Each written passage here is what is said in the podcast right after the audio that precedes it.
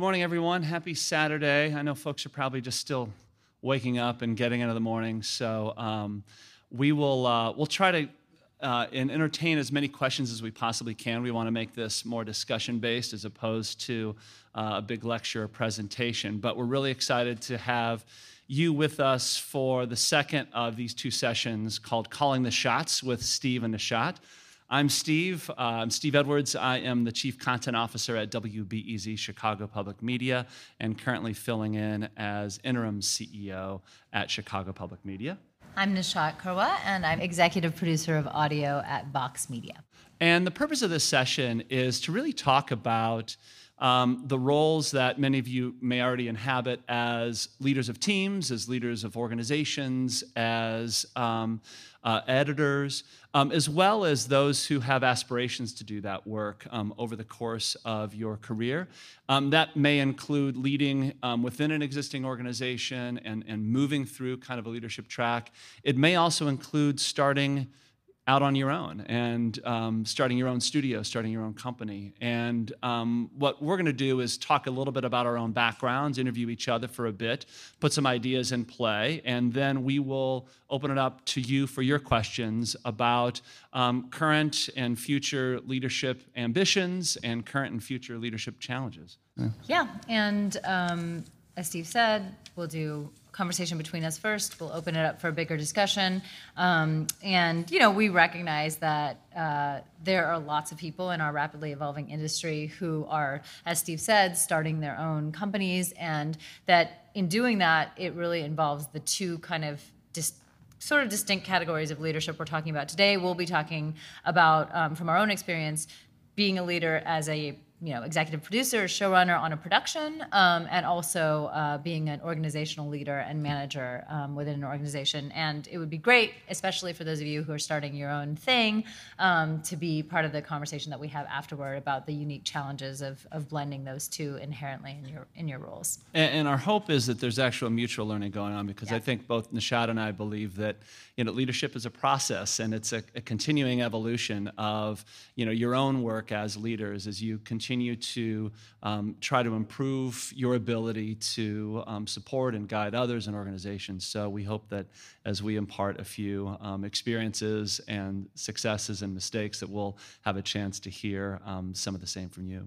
So without further ado, let's jump into the conversation. And uh, really, I think the, the, the place to begin is really by getting a sense of, of the career journey. So, for you, what was the path that ultimately led to a leadership sort of pipeline for you? Mm-hmm. Um, well, I am lucky that almost from the very beginning, maybe after the first stage of my career, um, I was already being exposed to what leadership roles could look like in the various organizations that I was part of. Um, and just to quickly go through, um, I started out in commercial radio. And so I was the producer of a public affairs show inside um, a hip hop radio station in the Bay Area. Um, the show was called Street Knowledge with Davey D, who's a preeminent hip hop journalist, who's executive producer and host. I was the line producer, and I went from there to um, being a writer and editor at a local CBS News Radio affiliate. So, writing and editing stories, producing the newscast and then when I graduated, I um, went over to youth radio. It's now YR Media, but for the time that I was there, it's called Youth Radio, and it is a um, long-standing youth-driven community organization and also an independent production company that serves as NPR's youth desk and um, and has a bunch of other clients that it distributes productions to in commercial and public radio. I didn't grow up uh, around public radio, listening to it, understanding it, or doing uh, you know hearing narrative audio journalism. So youth radio was really my first exposure to that. And when I arrived there, it was as it was as a producer um, for a very limited time, and then the person who was running the newsroom at that time, running the whole operation, um, Rebecca Martin went on maternity leave, and there was a brief external search for somebody to take over while she was out.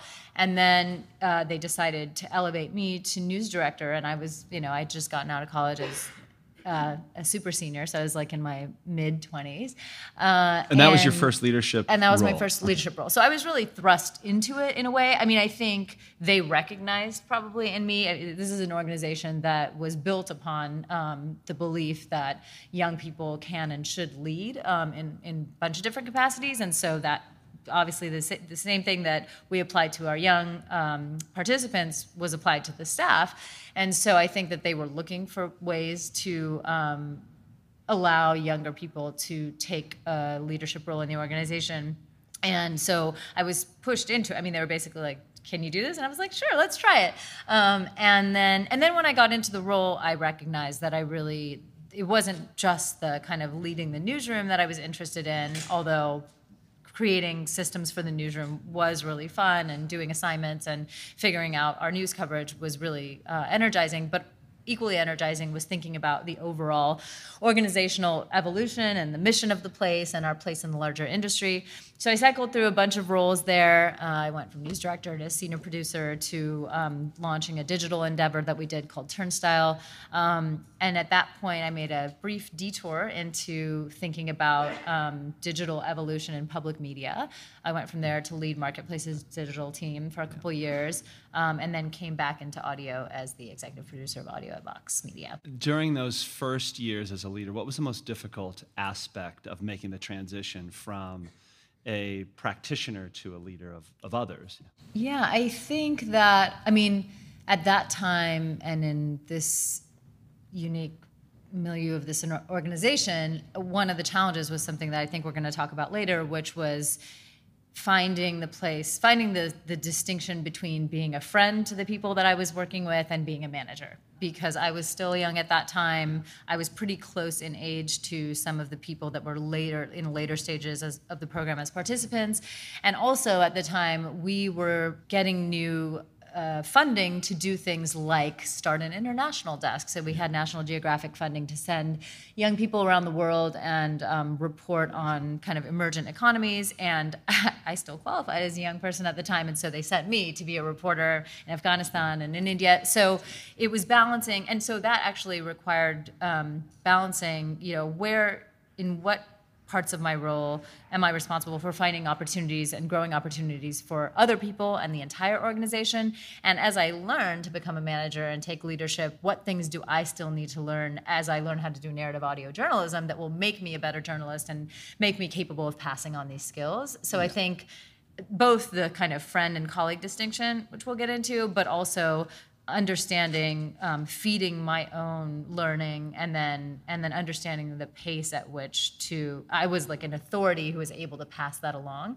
Youth radio has a really unique model that um, my former colleague and friend Lissa Soep has theorized as collegial pedagogy which is that essentially the learning is happening through the production and and both of the component so that relationship the young person and the adult producer are both learning and producing together and and they can't happen unless you're in that relationship together and so that really helped with what i'm describing um, in terms of figuring out my place as a leader inside the organization That's great. That's great.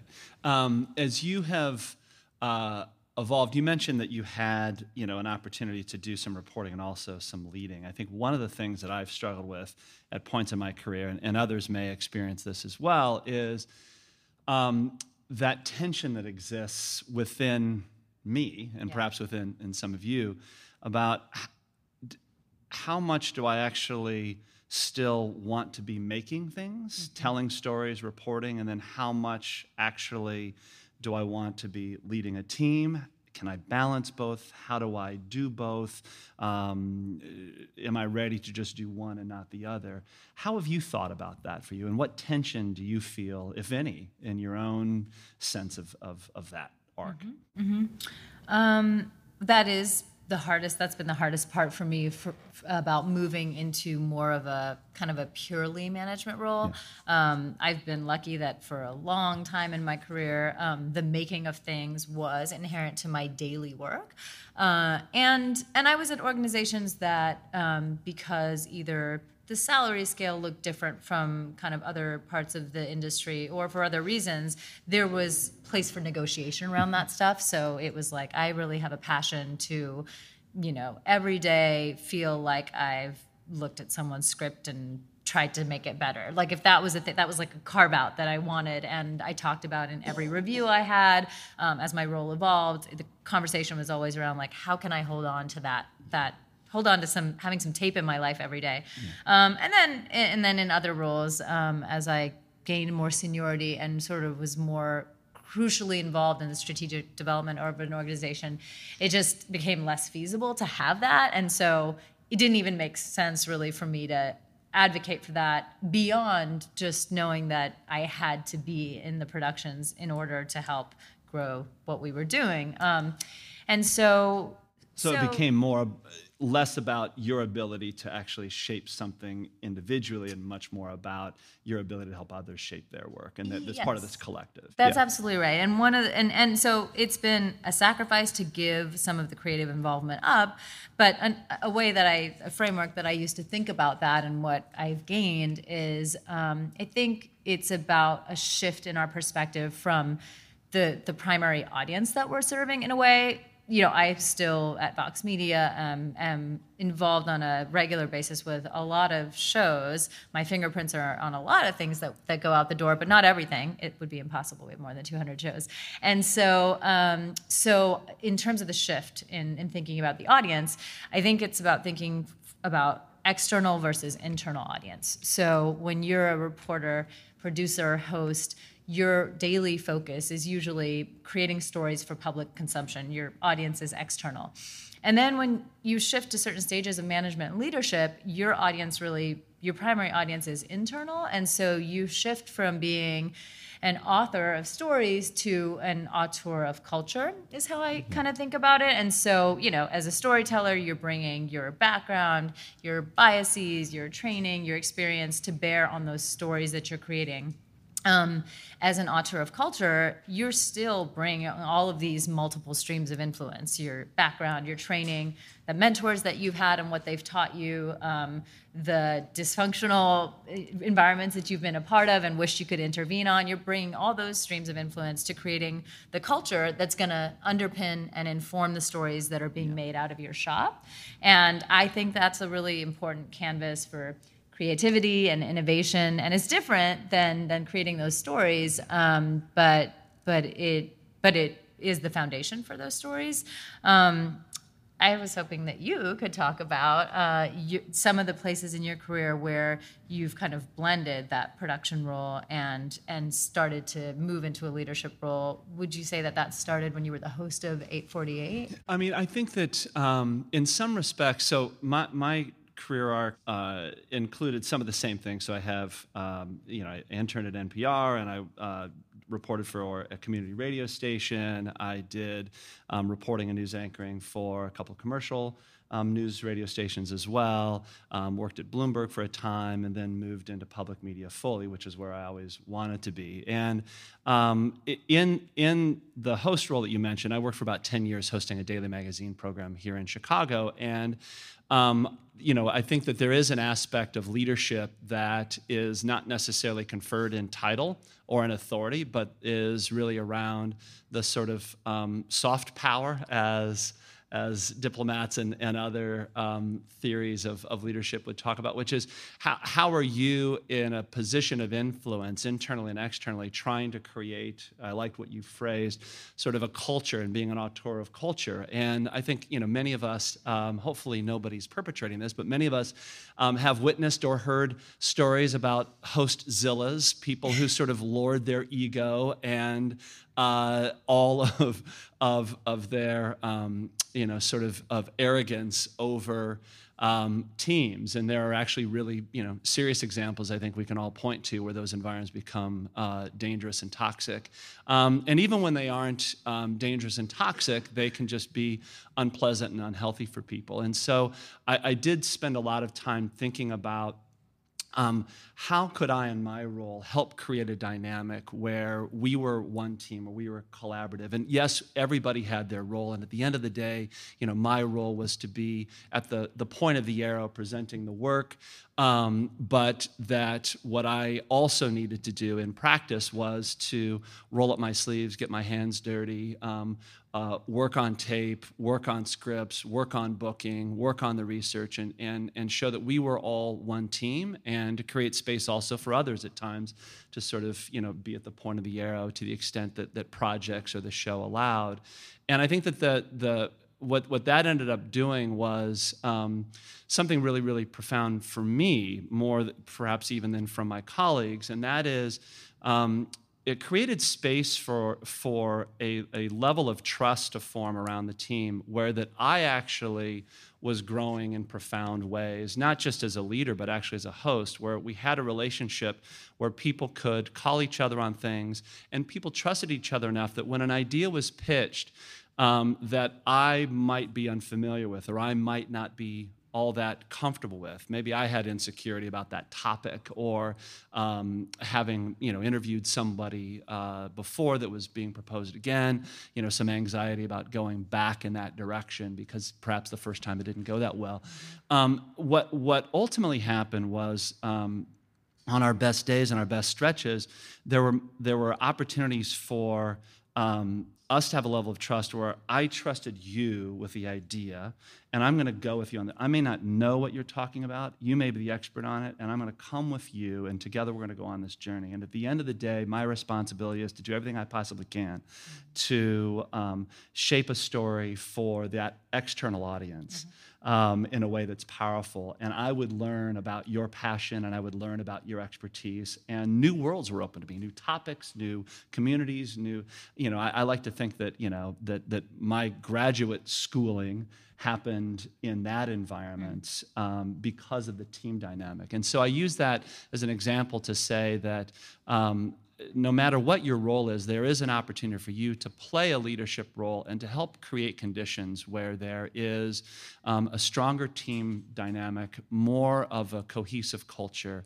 And that's something you can do right now. You can do that tomorrow in your engagement with your colleagues by, um, you know, there's a phrase in, in improvisation, uh, improvisational comedy circles around, uh, known as, you know, yes and, that I'm sure a lot of you are familiar with. And I think that um, just as a, as a sidebar, I think that you know, for those of us on either side of the kind of story approval process, there um, can be tension between um, you know, upholding the, the, the, the, journalistic standards, the standards of quality, and also um, nurturing that kind of adventure, that creative adventure, and that sort of empowerment and process of discovery that I think draws all of us into the field to begin with.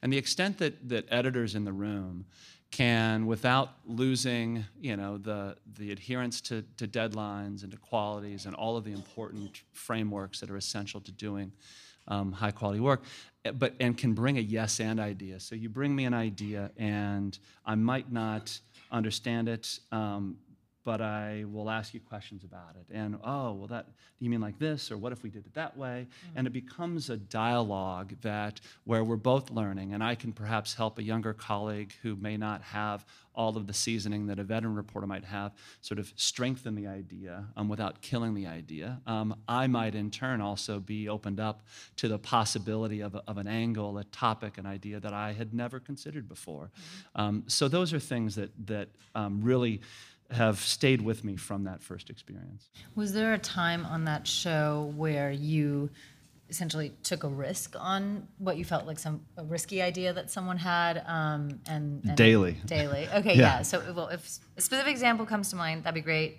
um, but what i'm kind of leading to in a broader sense is maybe hearing you talk more about as a leader finding the balance of vulnerability and yeah. authority that works yeah. for you and inspires confidence in your team and keeps your team on the sort of course you've set out, especially in a daily news environment where yeah. you're pressing against those daily deadlines and, and trying to deliver against them. Um, a couple quick things to, to say because that's that evokes a couple of things in my mind. First of all, I think for a lot of us, um, we are working in environments where um, it might feel like a sprint in a daily news context, but actually, from a team dynamic standpoint, you're, you're actually running a marathon.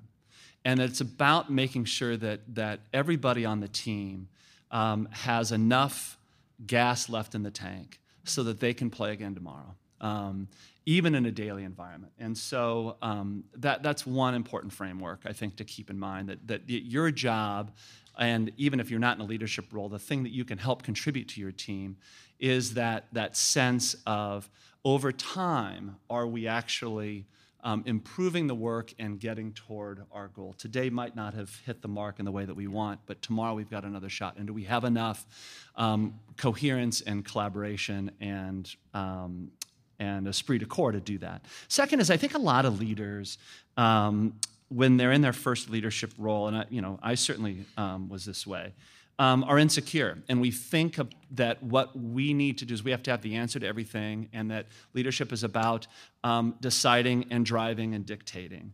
And um, I think that the most important thing I've learned about leadership, and I'm still learning, is that uh, ultimately, what you are doing is, is um, tapping into the wisdom and facilitating the excellence of, of others. Yes, that means that what you need to do is, is be clear about expectations. You certainly have to hold folks accountable. You have to have um, an overall sense of the framework. You have to define the sandbox to a certain degree.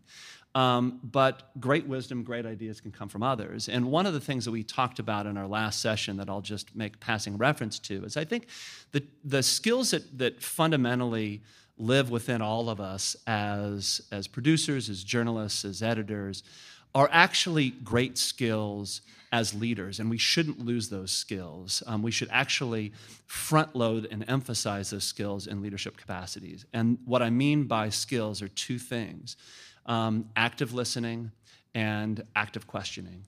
And that our ability as leaders to ask good questions is one of the biggest superpowers that we can bring to bear. And asking good questions about what's working, what's not working, and from a project standpoint, but also asking questions about how people are doing. What are they challenged by? What are their dreams? What are their goals? What are their fears? Um, when you have your direct reports, you, asking questions to really um, evoke a sense of deeper understanding on your part um, so it's about knowledge acquisition, it's about relationship building.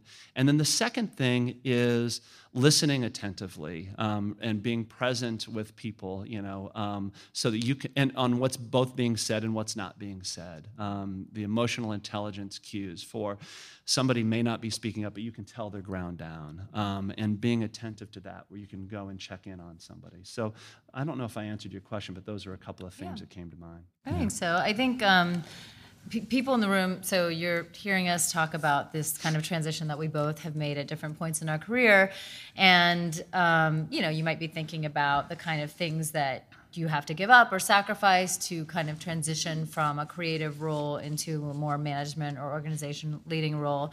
And and wondering well like how do i know or how do i test this? Um, and i and i do think there are some litmus tests for whether this is for you, whether a leadership pathway that is kind of more solidly in the management column um, is for you. And uh, I have a couple of my own. I'm sure Steve has some. I talked to a couple of people going into this panel about uh, who are leading organizations or departments um, or businesses about kind of how they knew and how they t- their own litmus tests. Um, one person I talked to is Martina Castro, who's the uh, CEO of Adonde Media, and um, I really liked this thing that she said that I've definitely experienced as well, um, similar to what I was saying about finding the creativity and articulating systems. Um, she said, One thing that made me feel confident as a leader is developing the ability to see the gaps. Um, she said, if you recognize the gaps and you see the opportunity to fix them, you're a leader. So that's starting to, you know, a lot of us can be Monday morning quarterbacks who come in and like we've seen a project executed and we're like, that was ridiculous. There was way too many people on the production end. We needed more editors. This is like we came in way after deadline. How did this happen? And you know that's and and some people, many of friends of mine who identify as creatives want to come in and have that moment to kind of gripe and then leave it at that and then go on to the next project that they're assigned to. And then I think what Martina is describing is coming in and seeing the ways in which the system around that project um, didn't work and thinking i actually have some suggestions i have some feedback i'd like to try this out i might have arranged the staffing this way. I think if you start to look at systems and see puzzles that you want to solve that is an indication that you might uh, a leadership path might be interesting for you to explore. Um, another person rebecca martin from youth radio who i will probably cite a lot in this in this uh, workshop said in a, just a very simple way, one way that she kind of tests this out with people is if a project, if an opportunity comes up to do a stretch project that kind of pushes you, um, maybe you have to put in more hours than you're used to to do it. Maybe not. Maybe it's something you can accommodate within your regular schedule, or your supervisor can carve out some time for you to do on the side. But it stretches some skill set that you have an inkling you might be good at, but you're not quite sure. And it's maybe not the most. It's not the project that creatively drives your passions, but it does add value to some to a sort of larger team goal or mission. That the trying that might be a way to just you know test whether taking on leadership of something inside the larger group's um, work is is for you.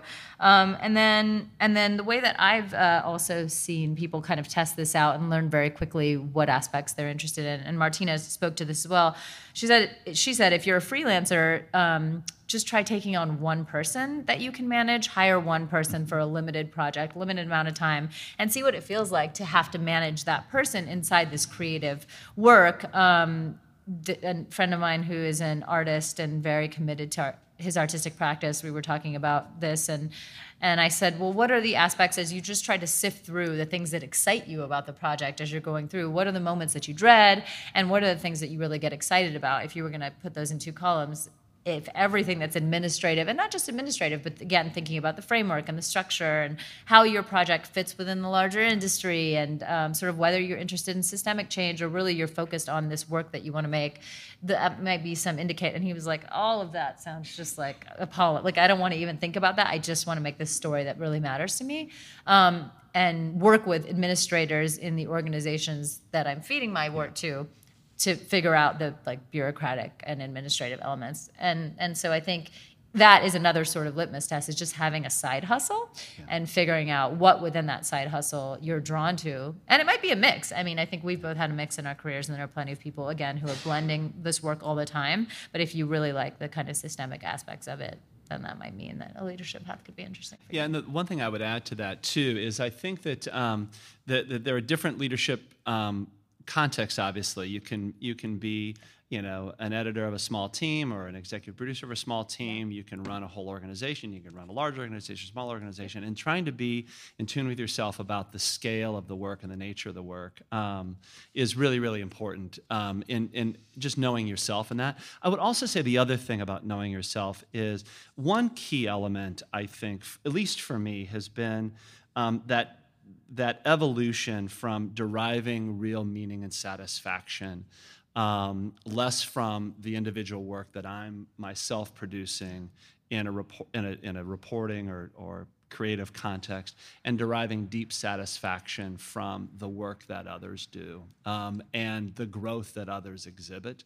And I think that that's a fundamental um, distinction. And, and it gets back to something we were talking about before, which is You know, I, I had an opportunity early on to, I, I'd done this show that Nishat was referring to earlier for about 10 years. I went on a fellowship program and was going to come back to the show, but the show is also, anybody who's done a daily show knows how sort of all consuming they can be and i'd done it for more than a decade and i was i was also a little crispy a little burnt out on the show and the fellowship sort of helped me see that and i there was a need for on a temporary basis to fill in as program director for what was supposed to be six months. It ended up being a year and a half. And i really had um, uh, it was a great learning experience, but I also, in some respects, wasn't ready for it. I wasn't ready as a, as a leader um, in terms of just having the skills and understanding to be most effective, but also in my own mind and where I was in my career arc. Because, um, you know, I had that moment, and some of you may have experienced this, where you are, you know, you're just in meetings all day, you're staring at spreadsheets, and you look out, you know, and there, you know, beyond the room are all of your colleagues doing the very things that you got into this profession to do in the first place. And the stark contrast between sort of me poring over budget documents or whatever, you know, policy matters or Yeah. things, and the you know the the kind of challenge and creative joy that comes from doing something was really really stark for me. And um, so i actually had the opportunity to return to the newsroom and um, and, and, and needed to, I think, for, for my own um, kind of development on both sides, frankly, of that, of that equation. And then later on, um, you know, as I moved more into leadership roles, I think I gained more and more skills, but also a deeper sense of satisfaction around. Uh, you know, yesterday I was saying to the team, you know, coming over here, I was listening to our uh, new daily talk show, and they had this amazing segment on. It was just, you know, they, in a two-hour show, the last segment on a Friday was um, a group of guests around the table talking about the best place in Chicago to have a fried chicken sandwich, and they were talking about how many of you have a Popeyes chicken sandwich? Anybody know about the Popeyes chicken? Are you a fan of the Popeyes chicken sandwich? Big fan. I mean, there are people who are traveling for miles to try this new Popeyes chicken sandwich and cannot have it. It's a big, you know, uh, meme elsewhere and in Chicago. And it was just this great conversation. People were calling in. It was it was fun. It was human. It was authentic. It was in the moment. It was great. And you know, I had just the biggest grin on my face. Just you know, not only as a listener enjoying this, but also just the, the, the satisfaction that comes from this is a team of people, of producers and hosts and editors who have been put together and are really, you know, making moments of magic. And um, through a long process of planning the show, we're just a couple of weeks into it, seeing a moment like that come alive, and there have been many in the first few weeks of the show, was just deeply, deeply satisfying. And so I think one question for you to ask on your journey is, is the degree to which you derive real, a real charge out of that, or how much do you want to be also making that? Um, and I remain a proponent to that point um, of side hustles for yourself on the other side, not as Yeah. a litmus test, but just like to give you a creative space that isn't tied up with the work that you have to do every day as part of your job. So for me, um, I, it used to be that my side hustle uh, outside of youth radio was working at this news station. So I don't know how much of a pleasurable side hustle that was, but it let me like flex some skills that I wanted to get outside of narrative audio journalism. I still was like a big news junkie. I liked the adrenaline of going in and doing like breaking local, you know, like fires and if it bleeds it leads which was like not a great philosophy for news generally but at that time i was like this is exciting. Um, and it charged me up and i added to my skill set by doing something outside of my nine to five. Um, but i don't have the time to have two jobs anymore nor the energy and so thankfully i'm not doing that anymore. But um, instead i've transmuted some of that creative desire into a newsletter that I do that used to be weekly. As things have grown at Vox Media, it's now like monthly, but it's still a place for me to have conversations Yeah. with interesting people in the world. It's a place to kind of exercise my journalistic skills. It's a place for me to learn from other people um, who are are are leaders in other sectors that I'm really impressed by and informed by. Um, and so of course, that is more time and energy that you're spending to cultivate that space, but it can help offset the kind of loss or the, the transition that you're making inside the work setting as less potentially of a creative and more of a kind of Yeah. manager of the institution. And- And me, because of my background um, and experience hosting and interviewing, I still get asked on occasion to, you know, do live events, interviews, and things like that. And you know, it's not my 24/7 existence, but it's enough to scratch that creative itch and to and to stay and play. And um, you know, if I had any criticism with sort of the way I've structured my work now, is that I actually wish I could spend more time closer to the people who tell stories and make things. Um, whether it's sitting in on a group edit or it's Yeah. just you know in an initial brainstorm. Not that they need me there because they are more than capable of doing great, great work. Um, but that's nourishing for me in in the way that you were just describing. Um, we want to take your questions because we've talked at each other and you for a bit. Hello, how are you? Thank you so much for this workshop. It's um, really, really amazing. Um, I am a producer on a daily current affairs talk show. Um, it is yeah, my uh, condolences. One, uh, one hour Monday through Fridays um, out of Baltimore, Maryland. Um, I guess my question is about mentorship. You talk a lot about your relationships with your colleagues and sort of how you cultivate those relationships, uh, be it in a professional or, or, a personal space. Not having a mentor, um, I find myself um, in a situation now where a lot of the interns that I work with you know, once they've moved on, they still keep in touch with me and they want me to edit work and, and read work and, you know, can you help me out with my website and this, that, and the other thing. So I'm sort of just feeling like around in the dark. So if you just have anything to share with us about the role mentorship played in your ascent to leadership and, and how you, you approach that, that'd be really helpful. Um, yeah, this is like an area that I'm super passionate about. So thank you for asking. Um, so, in terms of my own mentors, I think that, oh, I was really lucky that I, from the time that I was in college, um, I was actually in a print journalism program, and I think a majority of my professors were people of color who were working in the industry at the time in the Bay Area. And so, by osmosis, I had people who were already doing a lot of work thinking about and kind of shaping. Um, frameworks that were really important to me in thinking about our relationship to journalism as a whole. Um, they were all participating and at that time, much more uh, active ethnic journalism organizations. Um, this is in the Bay Area, not nationally, uh, and and they were doing a lot of writing and teaching around those issues. It was completely integrated, and so that shaped a lot of my thinking about what was important to me as a journalist and then also eventually as a leader of an organization. So that's just been something that I've always brought along with me is thinking about um, racial diversity in the industry, how we create access, the pipeline and how we grow it, um, what it means to kind of be a minority in a larger newsroom, all, that kind of stuff. So I was really, um, I benefited from that. And then coming into, and then as a mentor myself, coming into youth radio, uh, of course, the organization is built on the kind of collegial pedagogy that I talked about. And so, one of the greatest things about that work was even when we were doing longer term projects and not daily news delivery, I could walk away every day knowing that I had had some kind of transformative exchange with a person that I was working with. And you know, that's like such a blessing. I mean, I just feel like it's um, that is something I've tried to build into my career moving forward. But it was like a it's a really special place, and and I haven't seen it in every newsroom I've worked in that you get to have that.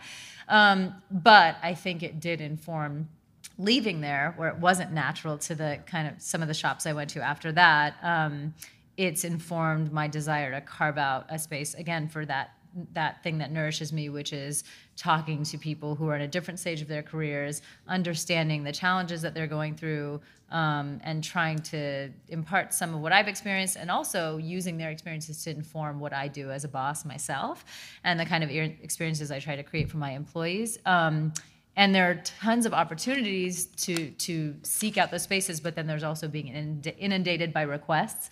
And so I do in my mentorship uh, try to I commit to some big things. So every year I'm the um, I've been really lucky that Third Coast keeps bringing me back as the um, mentor for the Ragdale residency. So that's like a big commitment. It takes a week of my year, um, and then so other things kind of tier under that. And I try to just think of having different tiers of commitment that I can do because so there are the young people that came up under me at Youth Radio, and I have individual relationships with them, and I'm talking to them about their careers on a constant basis. And then I get all of the kind of scattered requests, and I've had to really um, just be firm for myself about what I can and can't give um, to sort of like the couple of tiers down people that want advice and help. And so I've tried different things. I tried having a sort of open office hours, except it wasn't off the virtual office of like I'd have one or two times a month that I would talk to people who weren't in those first two tiers of mentorship um, and kept it at that. And when those spaces ran out, having a structure around it really helps me so that I can say, you know, like I hate, I hate to be um, limited in like what I can give, but I am. And so like I have these two slots they're gone and like can we talk about doing it next month if people are asking me to look at their site or to look at the resume? Um, and of course there's exceptions to that but i find that putting a structure around it articulating that structure some people put it on their website or put it you know in at the bottom of their they have a special email that's designated for those requests and they put it at the bottom of that email what their schedule is. I'm not that organized but it's in my mind and i find just like having that um, as a kind of canned response that is also true to my experience is really helpful. And then the thing about just my own mentorship, going back to what I learned um, while I was at San Francisco State, I had all these mentors by osmosis. I was sort of steeped in talking and thinking about mentorship and collegial pedagogy at Youth Radio. And it wasn't until I left there or was thinking about leaving there that I thought, I haven't really cultivated my own mentors.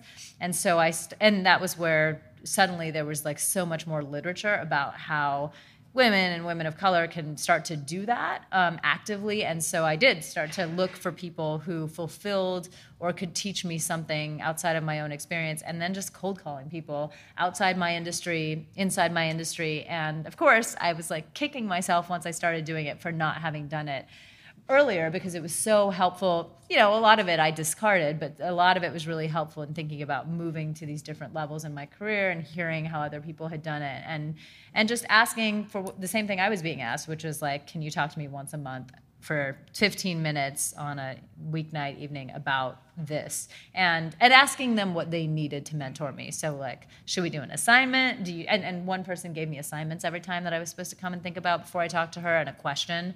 Um, for other people it was just a more open conversation. Steve have you had um, yeah well i would just uh, very quickly on this say first of all it's a, a tremendous testament to you and your qualities as as a leader and a, a natural mentor that you have so many young people still staying in touch with you after their engagement, and that's fantastic. I, I would say just um, there, there's nothing I think that, that, every single person in this room has the opportunity um, to profoundly and positively impact the career trajectory of one individual yeah. um, by being a mentor. Um, and I think many of us, certainly I, benefited tremendously from advice and counsel from people at multiple points in my career, including now. And um, I, there is, I think I can say this um, accurately. Um, there is anytime any uh, young person um, is looking for advice or I'm introduced to somebody who wants to talk for an informational interview, I I think 100% of the time, if not like 98% of the time, I say yes. Um, because it's about paying forward and paying back. And what you can do with 15 minutes of your time, 30 minutes of a time on a phone call, just to sort of share some perspective, some ideas, you know, beyond even the deep relationships that I think are also so profound and um, that I derive so much from on, on either side, can be really, really transformational. So if, if you're not actively mentoring someone or others now, please, please, please um, bring that into your, your skill set, bring that into your thought um, process. And it's not like, hey, I want to be your mentor. But you know, if you're working around interns or here um, at, at this conference, um, if, there's, if you've met somebody and they want to reach out to you, yes, yes, yes. It's about paying it forward. Um, and it's so important to enrich you know, the diversity of our profession, to um, enrich the skill sets of our profession, and, um, and ultimately, I think, to enrich yourself in the process. Hi, um, so I'm wondering if you could both speak to the tension of uh, starting out in leadership and simultaneously having to manage down and manage up, and sometimes convey some messages from the top that the people at the bottom who you want to advocate for, who you want to cheerlead, don't want to hear, and simultaneously the tension of trying to do that advocacy and that cheerleading to a boss who may not want to hear it. I, don't have a surefire answer to your, your question other than to identify with it in different contexts. That, um, um, and, and I think your question um, can be read in two respects. One is you've got a challenging supervisory relationship potentially, and those exist. Um, it's also the case you could have a great supervisory relationship, but you're just not on the same page about that particular matter or about a particular kind of thing. And I think the most important thing um, in both directions is to look for those moments to um, be um, honest about what it is that's important to you and w- what is important um, to the project that you're working on and why. And to look to be creating those pathways for communication um, that are apart from a specific decision making um, situation, inclusive of that certainly. But to the extent that you can be communicating with your supervisor, you know, here's what I think is really important. Here's why I think. Here's my philosophy about growing the people on this team. Here's my thinking about what I'd like to do, um, et cetera, et cetera. Sometimes one of the most effective, um, and then there are two other practical tips. I think um, most leaders prefer um, that if you are bringing them a problem, not all, that you are also bringing them a potential solution. So that's one thing to just to, to bear in mind. The other thing is there are sometimes when um, a leader needs time just to process things, and the first thing that is you know coming to you, and the first sort of reflexive instinct is anxiety around that, either because it's not in the budget or it's a new thing or it's a change. And the extent that actually you can, if you know that might be the case, um, to build in time f- to, to, to essentially, you know, um, you know, break in the, the idea with your supervisor. So you're not looking to get a decision in that first conversation. You're looking to introduce an idea. You're looking to introduce a conversation and and it may be subtle and casual. It's a breadcrumb. And then you come back and you uh, there's another natural occasion to go a little bit deeper. Um, those kinds of things can be helpful. I've found that um, uh, over time if people have some time to process and understand and reflect on themselves you know, they may come to you before you get to them that third time saying, hey, I've come up with a great idea. and yeah. it's exactly the thing that you had planted back in their head. Mm-hmm. So those are three things that I think are useful to keep in mind. But there's no surefire answer. I mean, part of the magic of this and the challenge of it is, right, people are people. And, and each interaction is driven by an alchemy that's hard to replicate in every situation.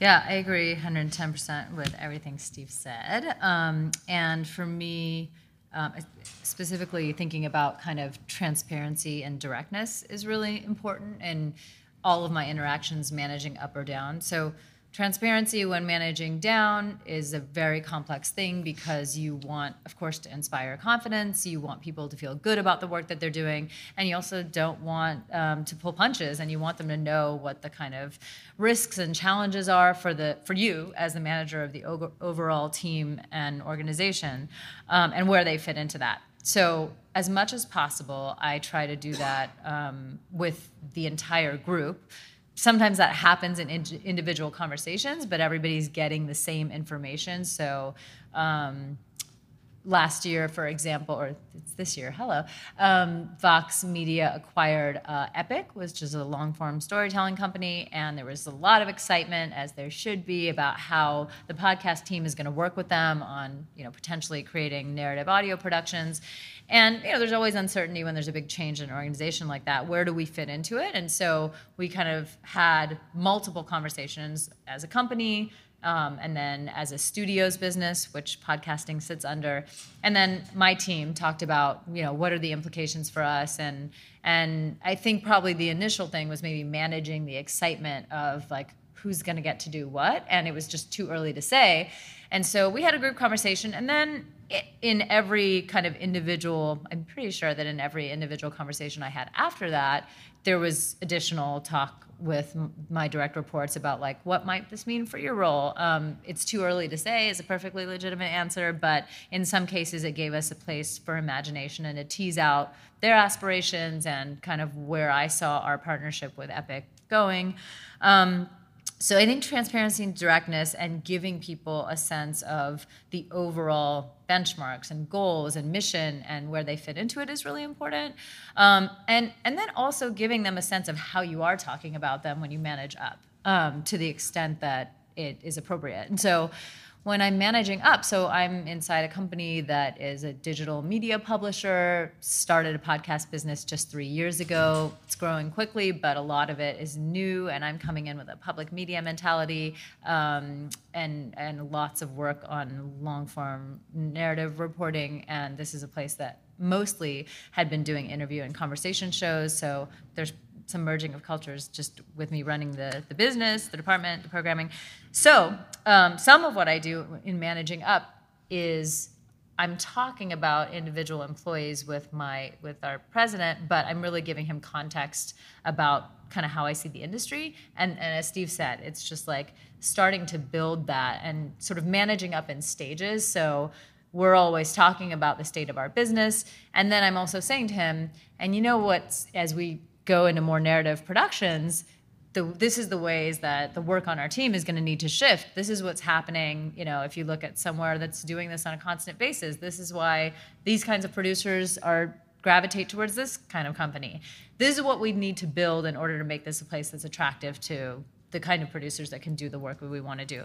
And so just like giving him a context that matches the things that are his priorities and the, his ambitions for our business and linking that to the context on our team is important. And then then i'm setting up for you know when we're coming to quarterly reviews and i'm saying i really want to give this person a different title to lean into what they're great at and what they're interested in and this is why it's going to benefit us six months from now or like with the plan that we have for 2020 so that sort of just well, one other tactical thing that occurred to me in your example. Yeah.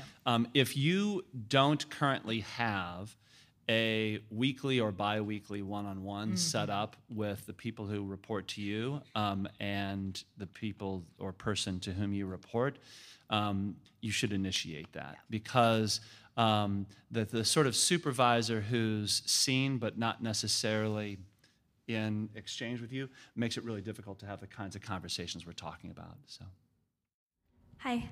Uh, thanks so much for this talk. I'm finding it extremely helpful. Um, I have a problem that I don't know if whether you two face this, but it's it's just an unfortunate thing where I really um, want to be liked.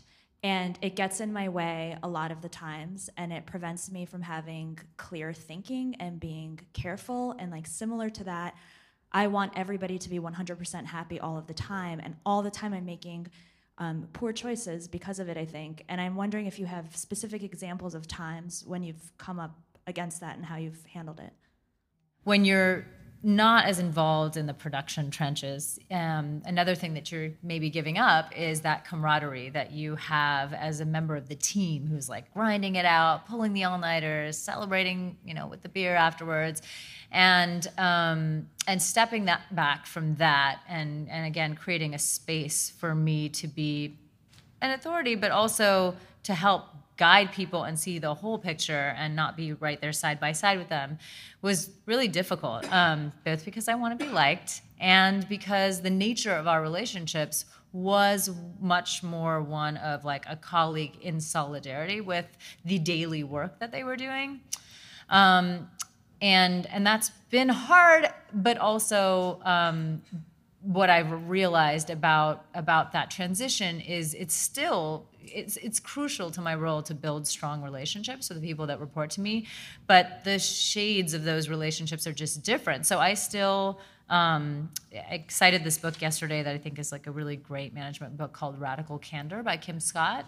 Somebody else in the audience has read that. It's amazing, but um, she basically um, has these different quadrants of how you can be um, bring your whole self to work, which is I think a Googleism, um, but also but also really valuable to think about how you kind of bring be the best manager you can be to people.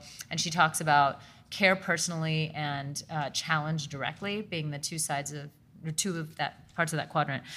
Um, and so the shift for me is that thinking about how you still care personally um, so you can still be asking questions about a person's life and understanding their full selves and everything that it takes for them to do the best work they can do. Um, but it is different than that friend relationship um, and i had an experience of this um, at youth radio kind of early on where we encourage people moving from participant to junior staff to then like full staff. And there's someone like that that I've actually continued working with um, now at Vox Media. They're, they work with me as a freelancer. And our relationship has gone through so many permutations over the years. Um, at one point, I, I've been both a mentor to him and then a boss, and, and both at the same time. And I think what was really difficult and what I had to learn about that care personally was as a friend. Um, again, we were in the trenches together, and we did like each other and you know loved each other. I would say he's like a little brother to me. And then as uh, I became a supervisor, and he had a, a crucial role inside our newsroom. Um, I had to learn to separate the things that I cared about personally in his life outside of work and not inherently be making accommodations for all of the kind of things that were happening in his life outside of work and making adjustments in his work life. So I had to really um, let him come to me and say, for instance, uh, my music career is growing. I'm having a hard time making it to work at nine o'clock when you need me. Um, so I need an accommodation for that rather than being his champion who was like, oh my God, you got this dope gig five nights in a row, and you've showed up at 10 o'clock every day when we've had studio rentals in the morning, and you're not there for what I need for you at work. And, and so, first, I had to just create the distance of not making assumptions about what he needed and could accomplish, but really just setting the boundaries and the requirements that I needed him for at work. And then, when he crossed those boundaries or kind of tested me, um, I had to have the remove to say, um, it's not that I don't care what's happening in the rest of your life, but it's your responsibility to tell me why you're not able to do what I need you to do at work. And then we can work together to think about it, but I can't be doing the work of creating those accommodations for you. And it would just, it would just, it was a switch for both of us and it was hard um, and it was painful because he felt that I wasn't supporting him. And I think I was, what I was trying to learn to do was to support my, my role was to support him at, in his capacity in the work that we did together and help him understand how his role affected the entire workplace, the team, again, the goals of the newsroom, um, and weren't just about him as an individual. And so I think that that is a shift that's important to make and articulate and say, this is how I care about you beyond work, this is why. And then these are the things that as a manager I really have to focus on for our team. So a lot of it was just like talking through all of those nuances um, and being transparent about the things that were that were challenging for me. And I've said to people, I say to people all the time, like, uh, let me take you through something similar that happened. I mean, I've had somebody. Um, be consistently late as a studio engineer. And this is kind of similar to the example. This happens a lot now, come to think of it. But um, but it, but it is because of things that are happening in their life outside of work. And I have come to a place where I feel comfortable um, and I think this is is a way to be liked and just to like show that I'm human is like to, I've been through it too. Like I was working two jobs for 10 years after college and it made me, you know, tired and irritable in different ways and and I and I pushed the boundaries too and here's what I did and what I want you to think about is and, and that's you can't you can't do that here inside this team. And so what I want you to think about is is this like a career path for you? Is it like just a job? And that's fine, whichever one it is. But like, I want you to think about that because that's the decision I had to make when I was in your role. Think about that. Come back to me. Let's have a discussion about it, and and then we'll go from there about the impact this is going to have on your role inside this team. So it is just like again putting it back on that person and and trying to empathize and trying to kind of share what I've gone through but also not taking on the responsibility of thinking through what that is going to look like. I would just add two things um, in addition to underscoring radical candor. One is um, to acknowledge, I think that the feelings that you have are very, very common, and I think many other people were nodding along and recognizing that that it's a natural human instinct to want to be liked and to want others to be happy. That's a good thing. That reflects well on you. But I would encourage you in a leadership role to shift your focus from that to respect. Um, I think a lot of us have worked with people who are really, really nice, but that doesn't mean they're really effective. Mm-hmm. Um, it doesn't mean that actually everybody on the team is getting what they need. Um, and um, uh, respect sort of encompasses, uh, I would hope, um, kindness and thoughtfulness, but it also um, uh, encompasses integrity and it comes with you know transparency and candor and, and things of that nature. So that's that's one way to sort of shift. And the second thing to just um, go back to something I referenced in passing. Uh, often in, in difficult conversations um, with really any colleague, but in particular one where there is um, uh, a relationship that, like Nishat was talking about, um, one of the best things that you can do is to do more listening, less talking, and do more questioning. Um, oftentimes, when people come to us as, as leaders, they um, aren't always coming to us with a request. It may start out that way, but what they're what they're looking for is to just for some understanding. They're looking to get something off their. They just want to be heard. They want to be, um, and sometimes as leaders, particularly those of us who want to be seen as liked and too nice, can sort of just overdo it and respond initially in a way that's not necessary um, and sort of sitting in the moment being you know, open to listening and and questioning and and um, and in difficult conversations where there's an accountability conversation often um, uh, saying to somebody if something you know let's say a good colleague somebody that you like something bad has happened begin that conversation um, with a question so what happened why did that happen what would you do differently next time th- those kinds of tools can um, be actually valuable in multiple respects. And one of the ways in which they're most valuable when they work, and they don't always, is that the person on the other end of that question um, has an opportunity to share contextually what happened, but also an opportunity to own and be part of the solution. Mm-hmm. And you're not having in that moment to be a bad cop per se. You're actually a facilitator for wisdom and course correction that's necessary. And there's a way of holding people to account that allows them to be part of the problem solving going forward.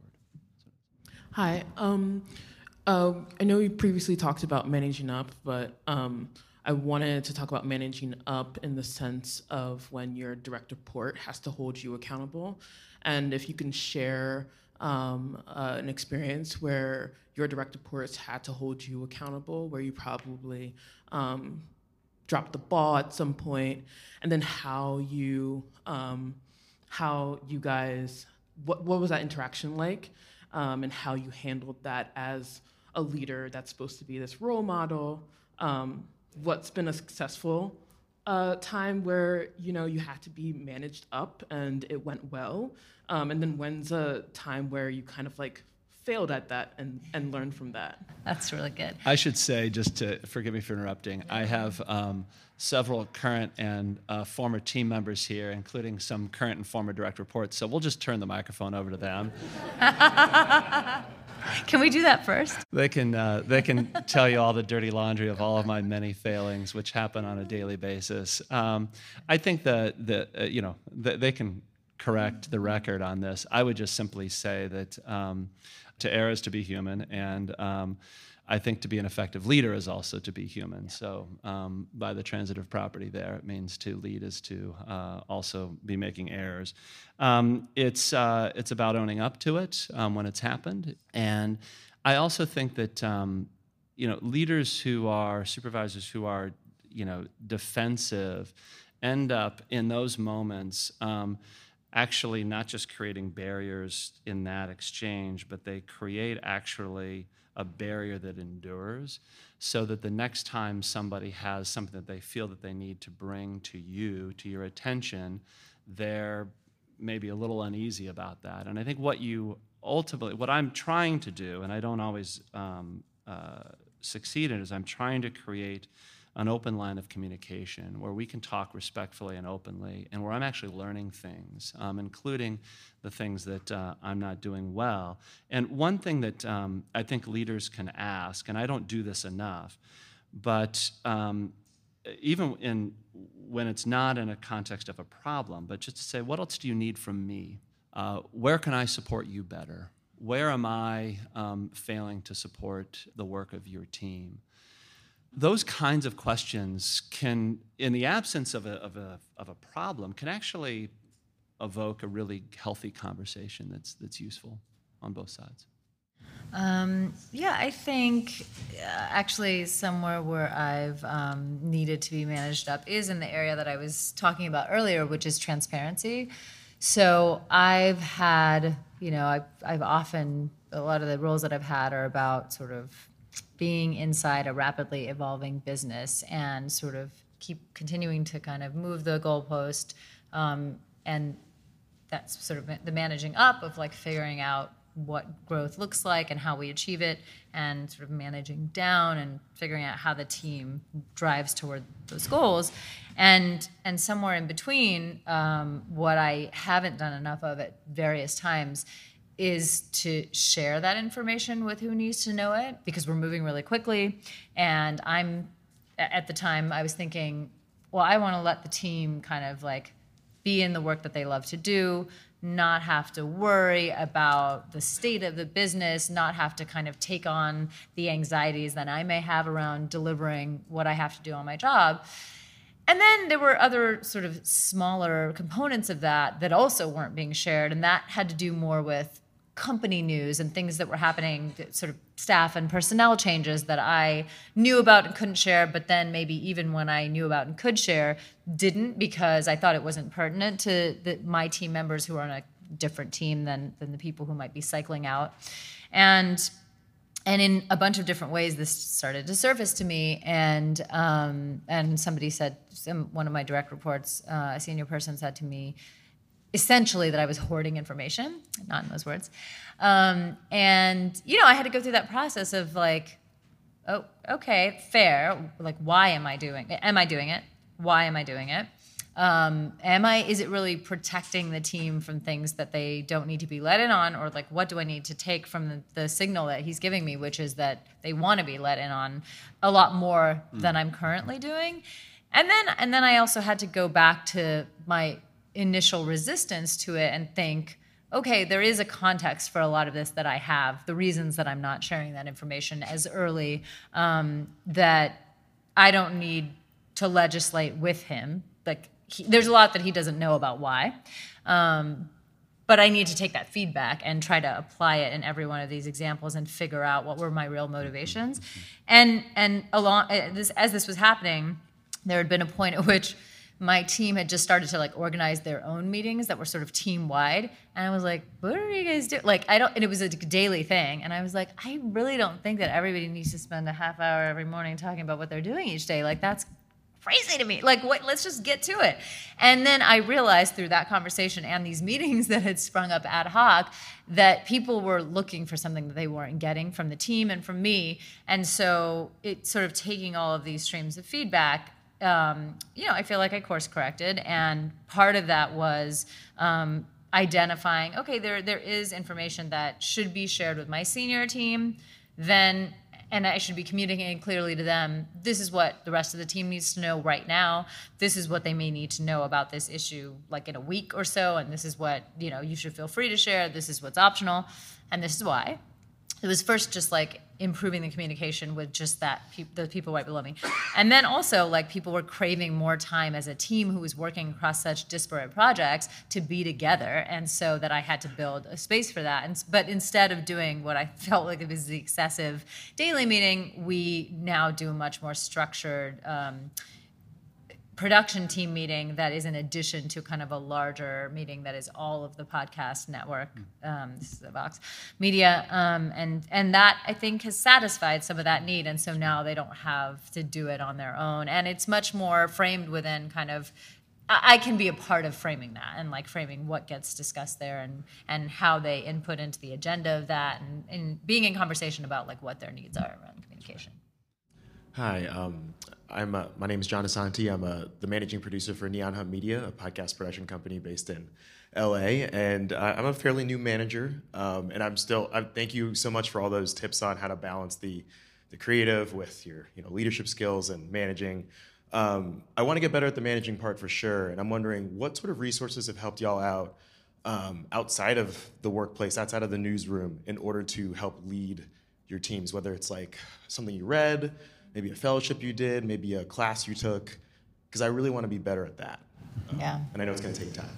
Yeah. Um, yeah. Outside of, I think the thing that's been most helpful to me um, has being involved being involved in um, i was part of the ONA Poynter digital women's leadership program and that was super helpful it was all you know women who it used to be a merged program now it's actually separate and ONA and Poynter do its their own. Um, one is more focused on digital leadership inside um, transitioning and legacy newsrooms and the other is more focused on just like an executive leadership pathway. But that um, both the both being there and the kinds of the programming that they did, but really just the after the community after that, like the text threads and the like safe space of knowing that these are all women who are at similar stages of their career and and trying to figure out management and having that like group brain to tap into has been super helpful to me. Um, that's like probably number one. I do I do read some management books, but I also try to talk to other people in the industry. So just developing my own small cohorts with there's a group of women that I talk to who are very focused on the challenges of being the arbiter of what shows are developed. Like it's super specific to this one management challenge, and that's actually helpful too. Like the Poynter ONA thing is women across journalism um, and then and then there's this very like small group of three women who are doing show development and who are in an ongoing conversation about that. So cultivating that has been really helpful Yeah. for me. Um, those are great. I would just add a couple of quick things. Um, and, and by way of background, saying I think that as a profession, um, media writ large, um, journalism as a subset, does a really poor job, frankly, of nurturing and cultivating leaders. Um, and it's deeply, deeply problematic. And um, part of the issue, I think, is because most shops, no matter how large or small, are sort of staffed to whatever deliverable they've identified, and so you're sort of running at max. And as soon as you know somebody, um, there, it's not like there's extra personnel waiting around to be part of a management training program. Um, and people are also just focused so much on delivering the thing that you know I, I sort of describe that we're you know to people who don't work in our fields it's, it's sort of like being in finals week perpetually. When you're sort of you know what I mean? When you're just trying to get a deadline and and so the blinders come on and the world sort of melts away. And one of the downsides of that is that that um, both as individuals aspiring to take on leadership roles, but also in particular as managers and supervisors, we're not having enough conversations about um, one's future development. We're not looking around and identifying enough. So, for those of you that have an interest in leadership, you, you will. Um, do not wait for others to ask. You will, um, and I encourage everybody um, with their supervisors, with others, to not be shy at whether they're, you know, it's an informal conversation, whether it's during a performance review time, to say that you're looking for more opportunities to lead, that ultimately you see yourself on this trajectory. That's a helpful thing for people to know. Supervisors, in turn, asking the same question. Too much of those of our of our project conversations or even our performance review conversations are all narrowly focused on the things that we make, and we don't carve out enough time to say, where, where do you want to be in five or 10 years? What, what would be your ideal gig? Where do you see things going?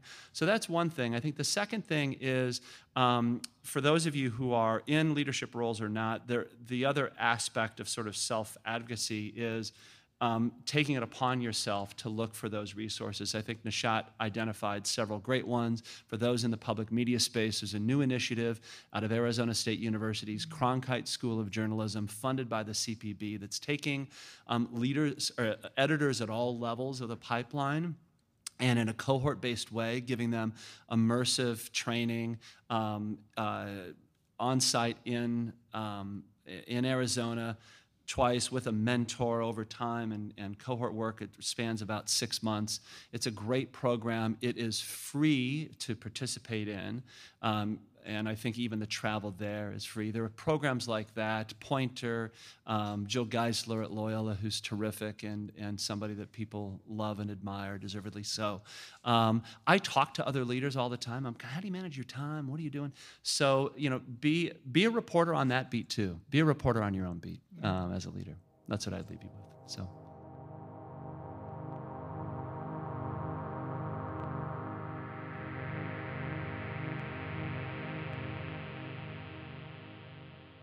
Uh, hi there. Um, I wonder, since both of you do have experience in public media and sort of perhaps experience with a pattern that at least I've noticed in my own career in public media, where we tend to advance folks to positions that maybe they're not totally equipped to have that position.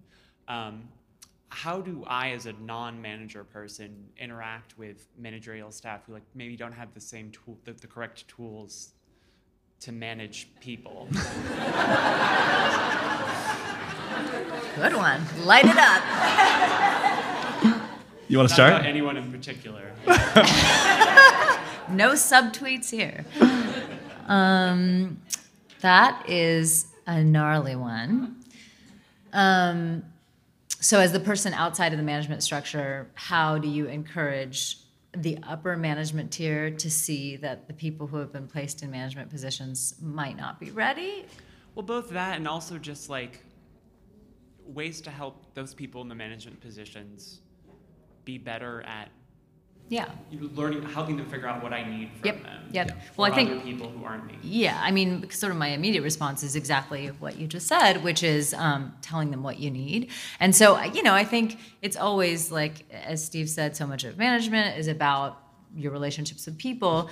And in all our relationships with people, people want to feel needed and uh, respected and and they also and want to feel like they have something to offer and so i think the framing is really important and and also honesty and directness is also really important and so um, I think the empathy we bring to colleagues in saying, I know this is new for you, um, and it's like a big leap. Um, and as we go through this transition, I selfishly, I'm thinking about, or not even selfishly, but I'm thinking about what I need um, as an employee and a team member. And um, what I would really like to get from you is X, or like over time, I'd love to develop this and ask you for these resources. And and I think you know, and th- those things can be hard to ask for, but when there's organizational change like that, it is it's a natural moment to ask for something like that. It's like we're all going through this change. Um, I know that you may not be. You're thinking about what you're going to do in the organization. If you could consider this as you make this transition yourself, that would be great is one approach that I've that I've that I've both participated in and witnessed, and you know, it's it's uh, it makes takes you being vulnerable, obviously, to ask for that, and it's a little bit risky because you're kind of putting that person on notice too. That like I'm watching how you're doing this and what it's going to mean for me, but I think it is a great opportunity for openness. Yeah, I, I would just add a couple of quick points to everything that Nishat just said.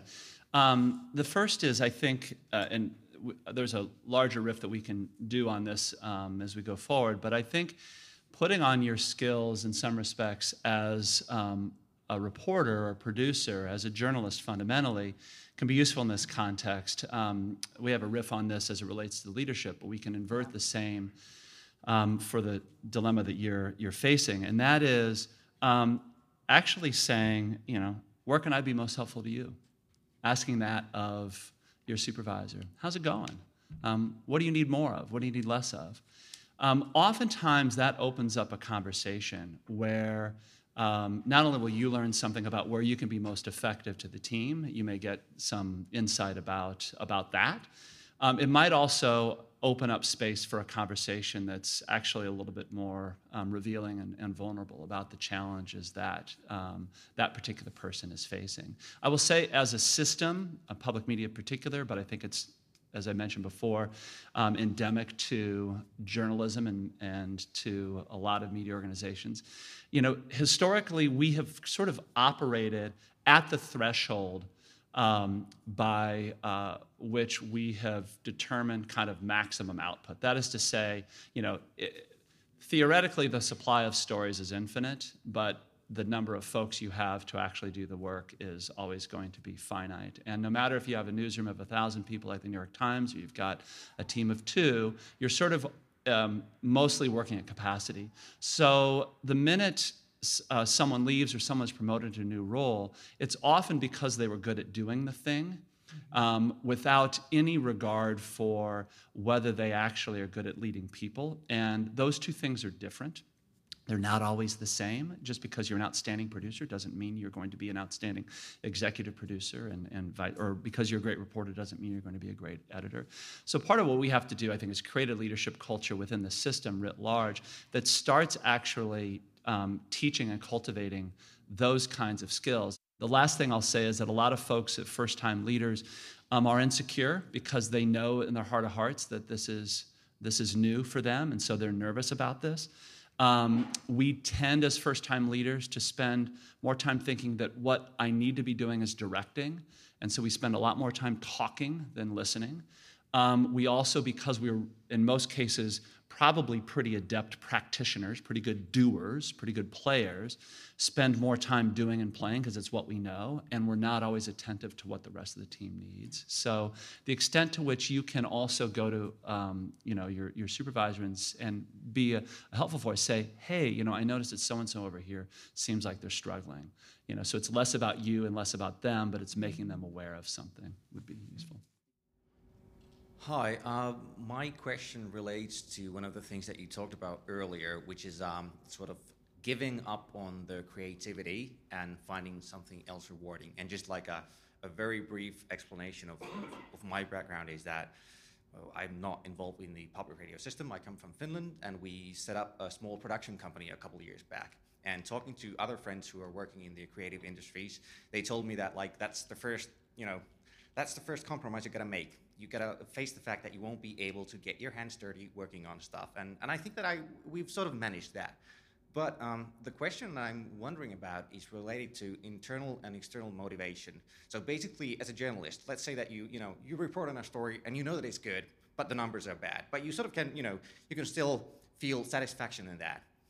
Uh, in a leadership role, it's gonna be a bit tougher. First of all, your projects are mushier. Like it's hard to know when they're finished, and also like even if you're satisfied in the process but the numbers are bad then how can you sort of justify that to yourself and the others so like how do you balance um, just somehow finding some uh, creative enjoyment in these processes that you can't really manage yourself and you can't just you know say that well i don't care that nobody heard it because it was so good mm-hmm. that's a great question um, go ahead. No, no, you go.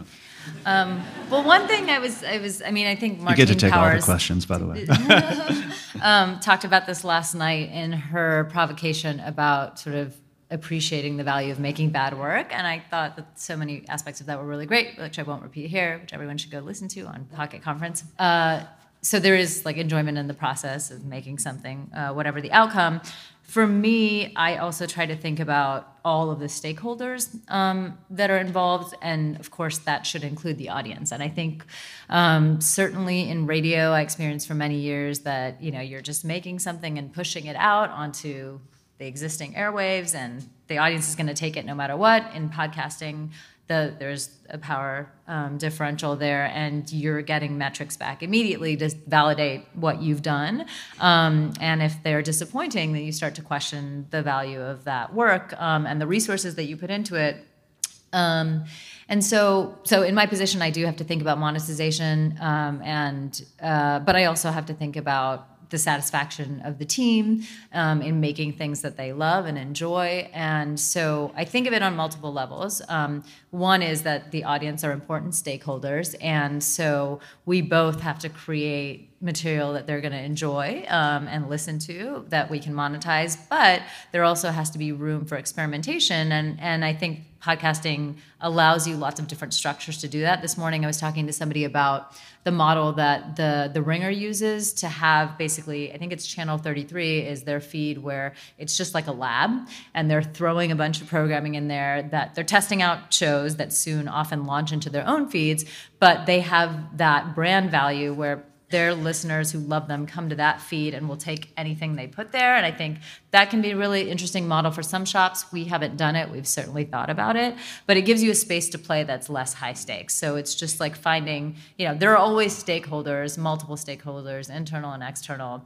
Um, so how do you both create value for them, but also kind of give yourself a place where the stakes are lower, so it's a spectrum. And then just in terms of thinking about the team, um, I do think it's important for um, on our teams, people work on a variety of formats, uh, a variety of projects, some that they might be on for six months, some that they might be on for a month, some that are kind of permanent third of their role. And that changes often for everyone on the team, which is really dynamic and fun way to work for some people, and others, you know, would prefer a different kind of a a cadence. Um, so I try to really make people aware of that when they're coming into our team. And also, again, as I'm thinking about their roles, uh, look constantly for ways that people can experiment and um, and have creative flexibility, even if it means it's like for a week, or you know they're working on a pitch, they're evaluating something, they're putting together an idea, um, and trying to again look at the months, the quarter, and the year to find way it's like a puzzle. So finding ways that um, somebody more senior gets to do something creatively stimulating for a time because they're going to go to a really hard project in six months. And we're not always obviously all free to do that. It can be a luxury but um, but that i think lets people get that space to try things that aren't necessarily validated in the market. And I would just say very quickly that um, I think that one of the great rewards for leaders is um, the broad category of growth and development. But that can be measured in many, many different ways. So there, there's audience growth and there's business growth, but there is the kind of personal growth. There's what we learn from an experience. There's watching somebody actually develop into an outstanding performer in a different way, giving somebody an opportunity to try something different. So um, if you if you keep a broad definition, even in the moments of failure, of what growth and development can look like, um, that can be sustaining and rewarding. Hi, guys. Thanks for doing this. It's great to hear about your paths and how you got here. Uh, two questions that came up just as you guys were talking. You talked about meetings and how terrible they are. I'm wondering if you have any tips that you've developed over the years for how to make meetings suck less. And uh, the second question would just be um, in the roles that you're in now, I imagine that you have people, sort of either your deputies or who help you in your jobs and what are the things that they do that are most helpful and the opposite least helpful Yeah, That's a great question. Um, one quick thing for meetings that we started uh, actually back at Youth Radio that I find to be really fun and a great cheat for me to still feel like I have tape in my life all the time is um, playing tape at meetings from outside our company. So just using a portion of the meetings to have fun and do critique and listen to what people are making outside of our industry and let that be a place for creative conversation between producers. Um, you know, a place to tap into your colleagues' ingenuity and intelligence, um, and also just not to be so focused on your own deadlines. Um, and that can be like 10, at Youth Radio, we used to do like a 10 minute um, round robin at the beginning of a once weekly meeting. Um, and at Vox Media, we try to do that once a month. Doesn't always happen, but but it's great when it can. Um, and then in terms of our deputies, the things that they do that are most useful and that are least useful, that's a great question. Um, I'm going to toss that to you while I think about that. Yeah. There's so many. I mean, it's vast. Well, um, yeah, I don't. Um, it's interesting to sort of think about. I hadn't thought about it in quite that way, but it's a great question. I would say that first of all, um, you know, the the members of the leadership team on my team are essential um, in um, making sure that not only are all of the kind of measures of growth and development that I alluded to happening in in all measures because and across the organization. You, there's only one of you. You can't be everywhere. So how are you actually trying to help evangelize um, the strategy the mission the ethos? And and they're the folks that oftentimes are putting that into practice in tangible ways. Um, uh, being aware of their brilliance. And I think they're oftentimes part of insecurity in leadership is feeling like you have to have all the answers as the person in the proverbial corner office, however large or small that organization may be. Um, and both in yourself, but also in others, um, trying to instill a sense of getting the wisdom from the everywhere in the organization that you can. Um, so what I'm trying to do is, is as much as possible, sort of push authority and autonomy down through the organization so that I don't become a bottleneck, I don't sort of disempower people, um, and where they feel like they have the opportunity to, um, at every level of leadership, make decisions that can tangibly help the operation of uh, whatever project it is they're working on. And that may be something from deciding, you know, I need to get a freelancer on this, and knowing that they've got the budget to do it and they have visibility into what that budget line is, and they make the decision do they want to spend this money this way or that way, as opposed to sort of trying to run all the way up through a large organization. Little things like that. Um, I gather my direct reports um, on a weekly basis, both for one on ones and a group meeting, to try and, and get the feedback and input from them so I can understand what are the challenges they're facing or that their teams are facing. So, those are a few things there. Yeah, um, I guess I'd add that all of Steve's stuff is great. Um, I'd add that the one of the most helpful things that my senior leaders do is I think they're they're hearing on a ground level um, much more of the like about the disgruntlement that might be happening or the ways that a project doesn't seem to be working right away. Um, you know that feedback is not always coming up to me because I'm setting the goals up here, and I think people are driving forward towards that stuff. And in the day to day work, they might be talking to that next senior leadership tier about the challenges. And so I think just being a conduit for that stuff is the most helpful, and knowing what to surface yeah. um, and when, and and and knowing kind of how to reflect back to the people bringing um, bringing that feedback. Well, this is how we're going to move forward, or just so you know, like I surfaced this to Nishat and like this is what, the way that we're going to try to approach it. So I think just being that filter is super important and helpful. Um, and then maybe least helpful is as that person who is the first line of defense. Um, I need them to stay positive, um, but to, to, make sure that people that people know that they, the staff can come to them and that they're the right person for that, and that they'll be making determinations about what we kind of share and work on collectively, but also that there's a level of remove that I think they have to have from getting down into the negativity and just like going there and and being a site for complaint that then doesn't do anything productive with that complaint. Um, yeah. I would concur. Hold on, no, that's really important. Yeah. Hi. Um, so another pattern that I've noticed in um, kind of our industry is that oftentimes in order to get to a leadership position you have to leave your organization leave your geographic area.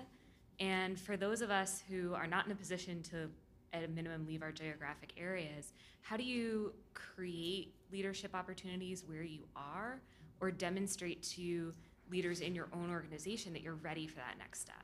Yeah absolutely. Steve you want to go? Yeah i would just um, this isn't the the answer that works at in every situation or at scale. But I would say that too often um, the existing leadership and existing um, team members and personnel aren't having the conversation about what your future yeah. goals and wishes yeah. are.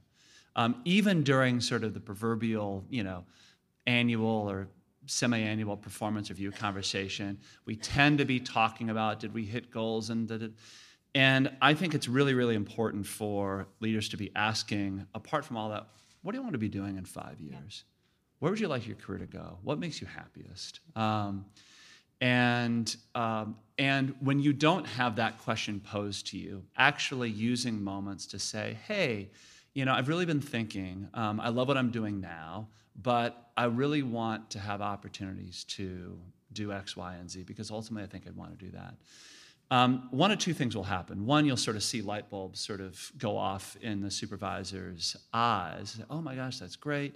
Um, because maybe they weren't thinking about it and now they are and they can be invested in your development and looking for opportunities.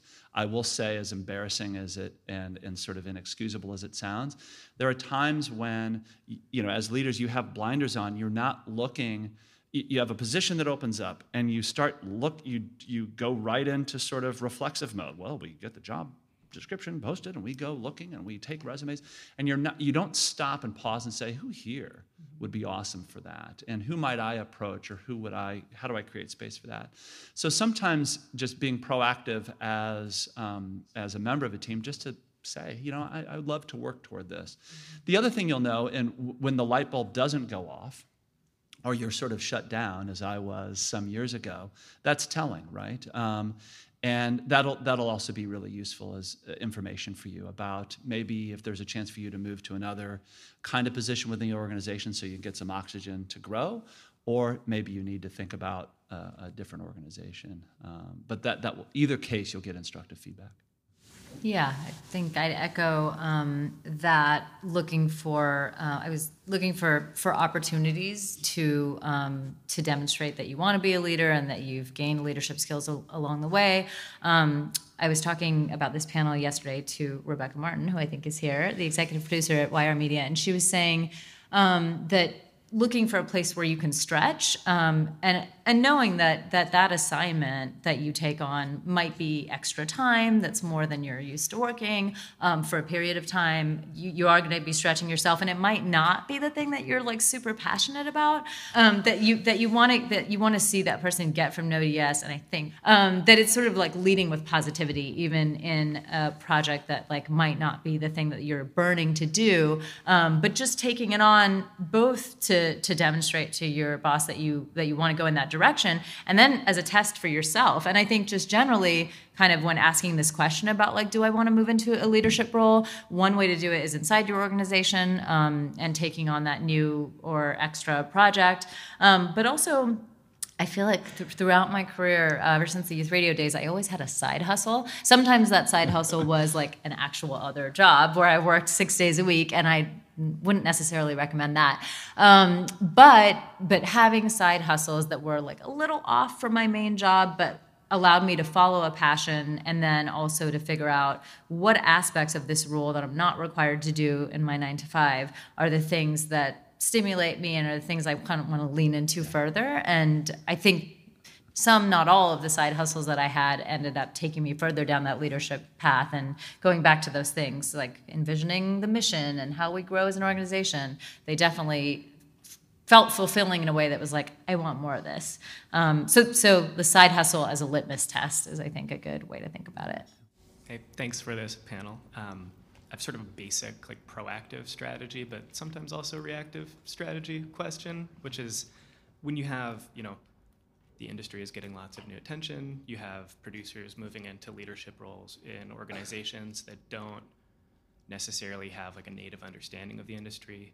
Sometimes you're interacting with departments or superiors or sort of like adjacent superiors that might be making choices that aren't setting up your own team for success. So, how would you approach either proactively or reactively holding those conversations with people with your own manager with or how to help them you know bat for you in other conversations when you know that it could actually help your team do better Yeah, that's a hard one. Um, You want to go? no, go ahead. Um, so I think all of what you're speaking to is a tension that exists right now, um, particularly in the world of podcasting, between what I'd call kind of creative and editorial side drivers and, and business side drivers. Um, and we deal with it um, uh, and are running into the challenges of it right now.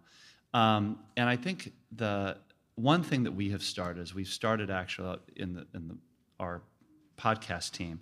We actually have a cross-functional team meeting where everybody's around the table. So legal's there and marketing's there and and um, sales is there and and and obviously the editorial team.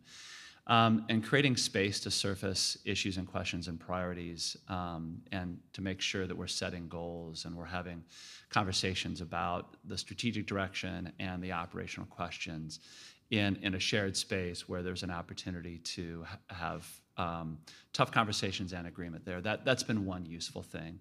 I will also say, just at the more practical level, um, I uh, oftentimes I'll enter a conversation with somebody. It might be a, a peer, um, you know, in the different say. I'll acknowledge what, try to think about what, what's important to them. So for the sales folks, look, I know they've got big sales goals, and and and I'll acknowledge that straight up, and that that I know you want to succeed, and I want you to succeed, and I know that you know it's important for you that that we have X, Y, and Z, but I want to share with you what's important for us too, and that we can't have those goals get in the way of, you know, the quality work and blah blah blah blah blah, and you know, hitting your deadlines on a project that's unfolding in real time with investigative work that's hard to predict and understand. Um, is really constraining and it's actually going to undermine the quality of, of what we ultimately produce, which is not good for you. So we both have, you know, vested interest in making the very best thing we possibly can in the best possible way. How can we do that together? You know, like so it's it's in some it's thinking about what are the needs and objectives and goals of the other person, not impugning or assuming, but but thinking about that, acknowledging a reality, and then articulating what's really fundamentally important to you and your team, and then looking for space where recognizing those two things, there may be areas for problem solving and surfacing. That's what I would say writ large. Yeah. Yeah, what you describe is super frustrating, um, especially when you see it kind of codifying the ways that you're approaching the work over time, and it becomes part of the company's approach, and then it feels too late to change anything.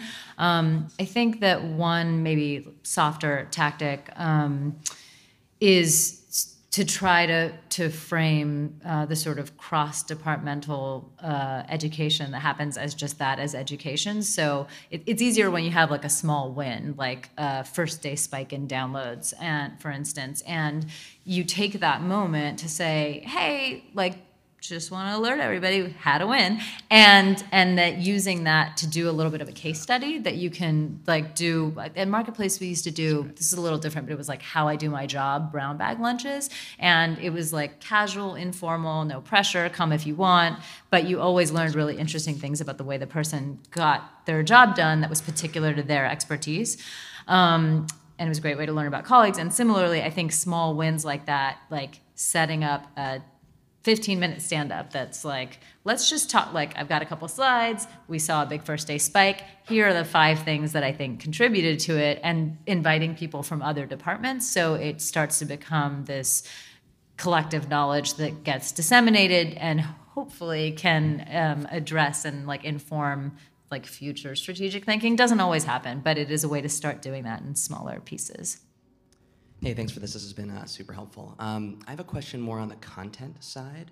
Um, so, um, when you're trying to develop a new show or a slate of new shows, particularly at a new environment that may or may not have podcasts or radio um, stuff, um, how do you how do you make sure that the stuff that you're developing is good or successful, however you may determine that, um, while being stretched thin?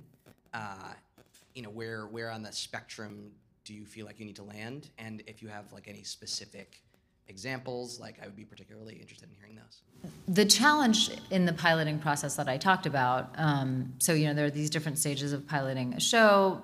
And there is the question of how much resource can we even put into the piloting process because inherently it's only going to provide a limited example of how good something can be over time, over maturation, with audience feedback.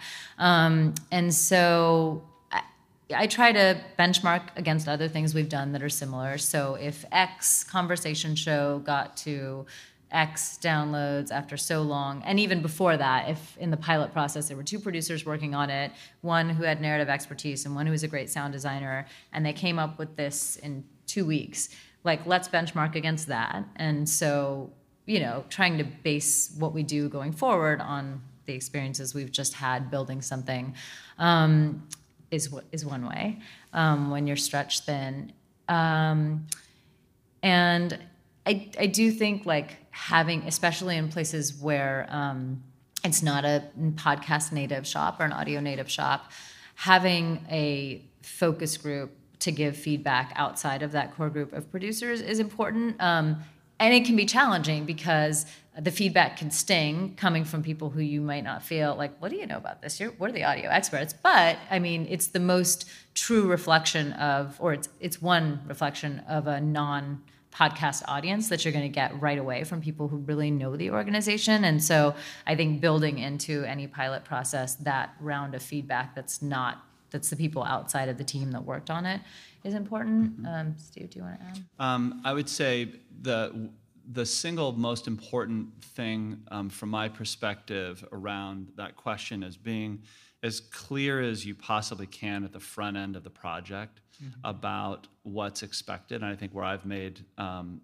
my biggest mistakes in this area um, is when that hasn't been clear. Um, and it's it's tough. I don't get it right all the time. I mean, there are folks here, I'm sure, who would who could speak to the to examples of that. Um, but try if the clearer you are at the beginning, then you can provide more freedom and, and for folks to create where you don't have to be involved at every single moment of that process. Um, that's that's I think probably the one thing I would just add to what Was. This is a super interesting conversation, sort of especially on the heels of the, the morning conversation about workplaces and power. Uh, and the idea that you know it really is interesting to think about leadership as being in positions of power. And uh, I think you know a lot of times we can make decisions based on you know spreadsheets on downloads on did we meet our fundraising goals, and then you can know it's an easy to make a decision. You know, this meta goal it didn't, and a lot of times when people at top of organizations are often very removed from the people most impacted by those decisions. And I'm curious, in what ways do you think about, you know, how how do you make sure that the decisions you're making for your organization are the right ones? Are they fair? How do you kind of check yourself? Well, I just wanted to jump in because it relates to something I said in, in passing. First of all, I believe leadership um, fundamentally is a service act, and it's it's it's an act of um, of if, if we're approaching it the right way, um, service to others on, on a team, and that every single person in this room has been trained in two fundamental skills that you can apply to be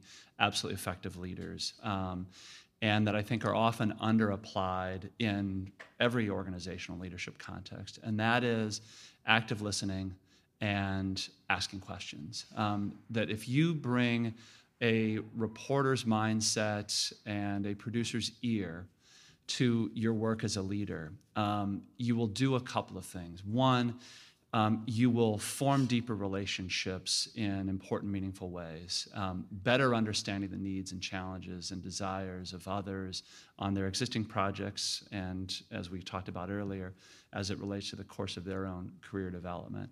The second thing is that you will learn um, where the pressure points and pivot points are on a particular project. You will gain essential information.